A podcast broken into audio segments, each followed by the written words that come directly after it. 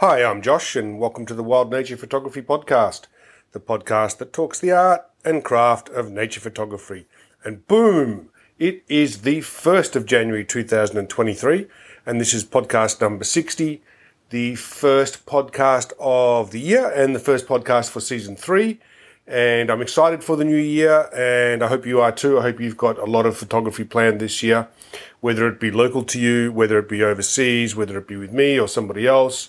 Wherever it might be in the world, I hope you have some fantastic photography this year, and that it's a very safe and prosperous year. It brings you plenty of good light, and let's hope plenty of great wildlife and landscape encounters as well. So, yeah, excited to get into 2023. Actually, in less than 24 hours, I'm going to be getting on a plane to Mongolia from Australia via Bangkok, and then I'll be in Mongolia for most of January for my Snow Leopard and Pallas's Cat expeditions.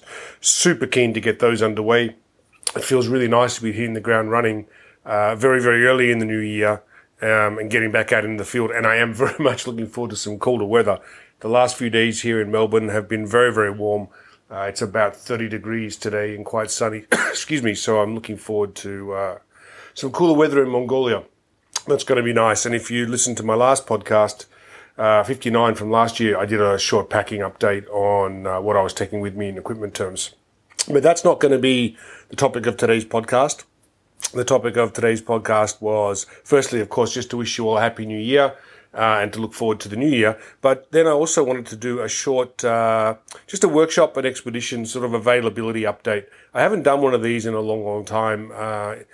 Of course, I included a long list of trips that I'm doing in my 2022 retrospective, but I think it's nice to do a more succinct, sort of shorter version of just the trips that have got a few places remaining. Everything else is basically sold out for next year, and it's been some time since I did one of these. So rather than post everything that's happening, I'm just going to post those few trips with availability, and you can just drop me an email if you're interested in joining me on any one of these trips. So the first expedition, I should say, that has any sort of availability is my Svalbard Spring Light expedition.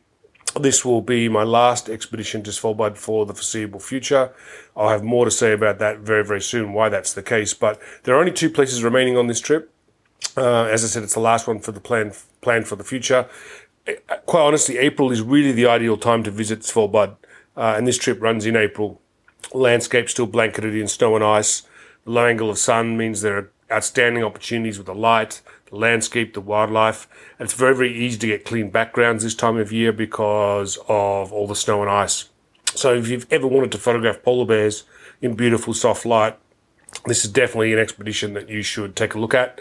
You can get details about it on my website. In fact, you can get details about all of these on my website. The next trip that's got some availability is going to be in May, and that is my Zululand Wildlife Masterclass. This is the African workshop for the photographer who has always wanted to photograph African wildlife at ground level and not from the height of a large safari vehicle. If you've ever been to Africa and you've been in safari vehicles and you've been frustrated and you've wanted to get out of the vehicle to get at ground level, this is definitely the trip for you. So that will be in May. It's in South Africa. Again, there are details up on my website. You can drop me a note if you're keen to know more about that trip. There are only two places remaining on that as well before that will also be sold out. And then I have three places remaining on my Wild Wolves of the Tiger Forest trip, which runs in Finland, in the north of Finland. That will be in September of this year. So it'll start from the 10th to the 18th of September. I'll only take a very, very small group of people with me on this trip. Typically, I only take 5 photographers. This is, again, the best place in the world to photograph wild grey wolves up on the border of Russia.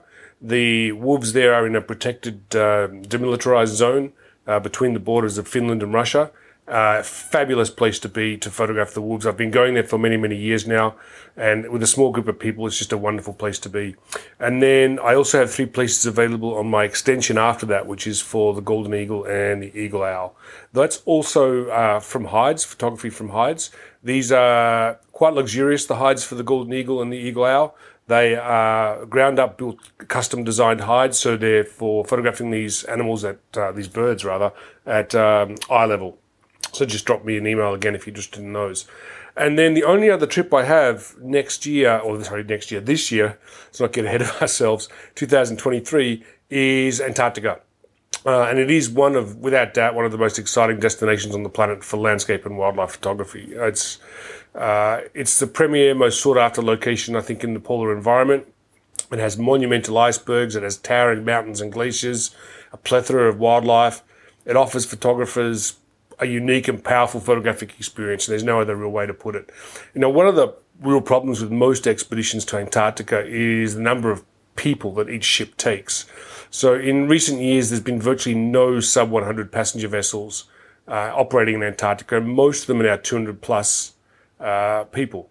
And that's a very, very big problem for photographers because with the strict IATO restrictions, the IATO is the body that governs tourism in Antarctica, they limit the number of people ashore to maximum no more than 100. And that includes guides. So if you're on a ship with more than 100 people, including staff, you're going to have to wait your turn to go ashore. And that just is no good. If you want to do serious photography, you need to be ashore for the maximum amount of time.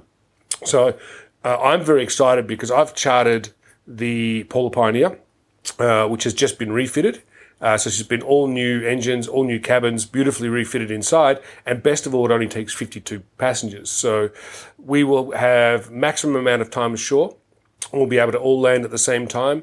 And because it's a full charter that's dedicated to photography, we will be able to time our landings for the best possible light. That means we're not going to have to be rushing back on to the boat because of meal times. Typically that's what happens down in Antarctica. You're rushed back onto the boat for dinner or whatever, and you miss the best light. That's simply not going to happen on this expedition. So I'm very much looking forward to that trip in November. There are a few places remaining on that as well. We'll be visiting Deception Island. We'll be cruising through the Le Maire Channel, which is just an absolute paradise for landscape photographers. So, I mean, whether you've been to Antarctica before or you're a first-time visitor, this is the expedition you want to be on if you want unparalleled and unique photographic opportunities. There just is no other way to get this sort of opportunity. Just one of 52 people is very, very unusual down in Antarctica. So drop me a note if you're keen to know more about that. There's also details on my website as well. And that's it. Everything else that I have for 2023 is full already. If you're keen to know what those are, just out of interest, you can check them out on the workshops page of my website. Other than that, I think we'll leave it there for today. I just wanted to do a bit of an update on those trips that had some availability. Wish everybody a happy new year. I hope it's a great one. And to hit the ground running with my podcasts to get sort of something under the bag, because I don't think I'm going to be able to do that much podcasting while I'm in Mongolia. I think that's going to be quite difficult. I'll see how I go. Of course, if I get the opportunity to record a podcast, I will, but I think it may not be possible. So, and then I have very limited time after Mongolia before I head up to Iceland. So wanted to squeeze in a quick podcast before I go. Look for a podcast on my return, maybe even one beforehand. We'll just see how it goes. So thanks for listening. I'm Josh. It has been the 1st of January 2023. Look forward to seeing you out in the field in the new year. Take care.